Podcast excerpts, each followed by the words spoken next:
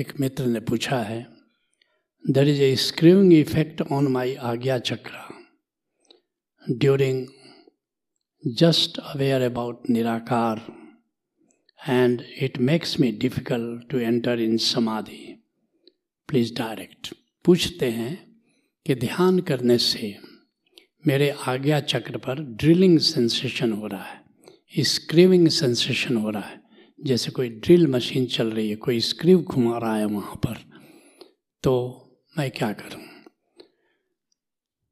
सहज योग की यात्रा जेट स्पीड से चलती है। इसलिए इसके कुछ खतरे भी हैं। ये बुलेट ट्रेन की स्पीड है।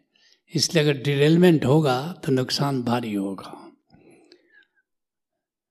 कर्मयोग से चलो, कोई दिक्कत नहीं है। लेकिन बड़ी लंबी यात्रा है। तंत्र योग से चलो, थोड़ी दिक्कत है। हठ योग से चलो, थोड़ी दिक्कत है। ऐसे ही गौड़ी भक्ति में तुम पड़ गए, उसमें भी दिक्कत है। तुम अटक सकते हो, देवी देवताओं पर अटक सकते हो। ज्ञान योग में चलो, तुम अहंकार में पड़ सकते हो।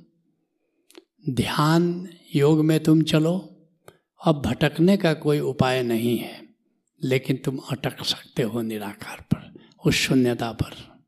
सांख्य योग पर चलो। सिर्फ़ बोध मैं आत्मा हूँ, इस भाव से चलो। भक्त होने की सुविधा नहीं है रूखा सूखा मामला है। सहज योग से चलो तो बड़ी तीव्र यात्रा है, बड़ी तीव्र गति से यात्रा है। क्योंकि नाद के जहाज़ पर तुम चढ़े हो। नानक नाम जहाज़ है, चढ़े से उतरे पार। और आत्मा का नूर जगमगा रहा है। ध्यान में जाने में कोई असुविधा नहीं है। बस नूर में अंतर आकाश को देखा और ध्यान में प्रवेश हुए। है तो जेट स्पीड की यात्रा, लेकिन जितनी तेज यात्रा है, उतना अब खतरा है। क्या खतरा है? अगर तुम कंसंट्रेशन होकर कंसंट्रेटेड रूप में देख रहे हो फोकस करके भीतर देख रहे हो, पूरे अंतर आकाश को, पूरे कनवास को नहीं देखकर, अगर बिंदु पर देख रहे हो तो खतरा क्या है? तुम्हारी नींद उड़ जाएगी। खतरा क्या है? कि धीरे धीरे वहाँ पर सेंसेशन बढ़ता चला जाएगा और ज़्यादातर आउट ऑफ़ बॉडी तुम होते जाओगे। बार बार तुम्हारी जो सूक्ष्म शरीर जो तुम्हारा है, उस केंद्र पर आकर के बाहर चला जाएगा। और उसे बार बार शरीर से जब आउट ऑफ़ बॉडी होते चले जाओगे तो स्वास्थ्य में नुकसान है।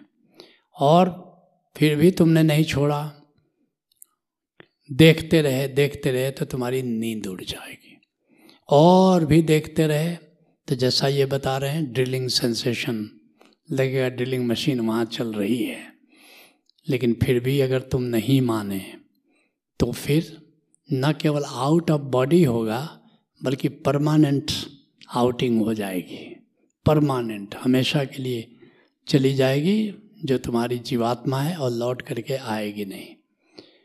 और ऐसा ओशोधारा में करीब बारह चौदह लोगों के साथ हो चुका है। बार बार मैं सावधान करता हूँ। लेकिन तुम हो कि वो रस जो थोड़ा भीतर आने लगता है तो तुम सुनने का नाम नहीं लेते। क्या करना है? जैसे बाहर देखते हो तो बाहर के पूरे आकाश को देखते हो। अब तुम जिद कर लो कि नहीं, एक तारा को ही देखेंगे हमेशा, चाँद को ही देखेंगे हमेशा, या कि सूरज को ही देखेंगे हमेशा। अब तुम एक गलत दिशा तुमने पकड़ ली।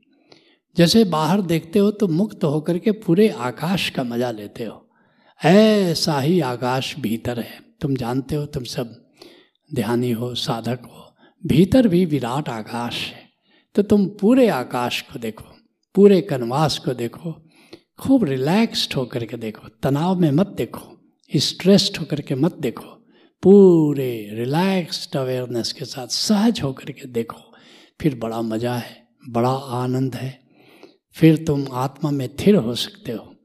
लेकिन अगर तुमने फोकस करके देखना शुरू किया तो जो इन मित्र की दशा हुई है, तुम्हारी भी हो सकती है। लेकिन अब जो फंस गए, उनको अब क्या करना है? तीन महीना ध्यान बंद कर दो। कोई ध्यान नहीं। फ़िल्में देखो, किताबें पढ़ो। अब थोड़ा बहिर्मुखी हो जाओ। थोड़ा बहिर्मुखी, हरियाली देखो, प्रकृति में रमण करो। आकाश को देखो, चिड़ियों को देखो, पंछियों को देखो, प्रकृति में रमण करो तीन महीना। तीन महीने के बाद देखोगे कि ये जो चेतना की फोकस होने की टेंडेंसी है, इस टेंडेंसी से तुम मुक्त हो जाओगे। ऐसे ही बहुत सारे लोग हैं, नाद सुनने के बाद वो नाद ही सुनते रह जाते हैं। अब नाद सुनना कैसा हुआ?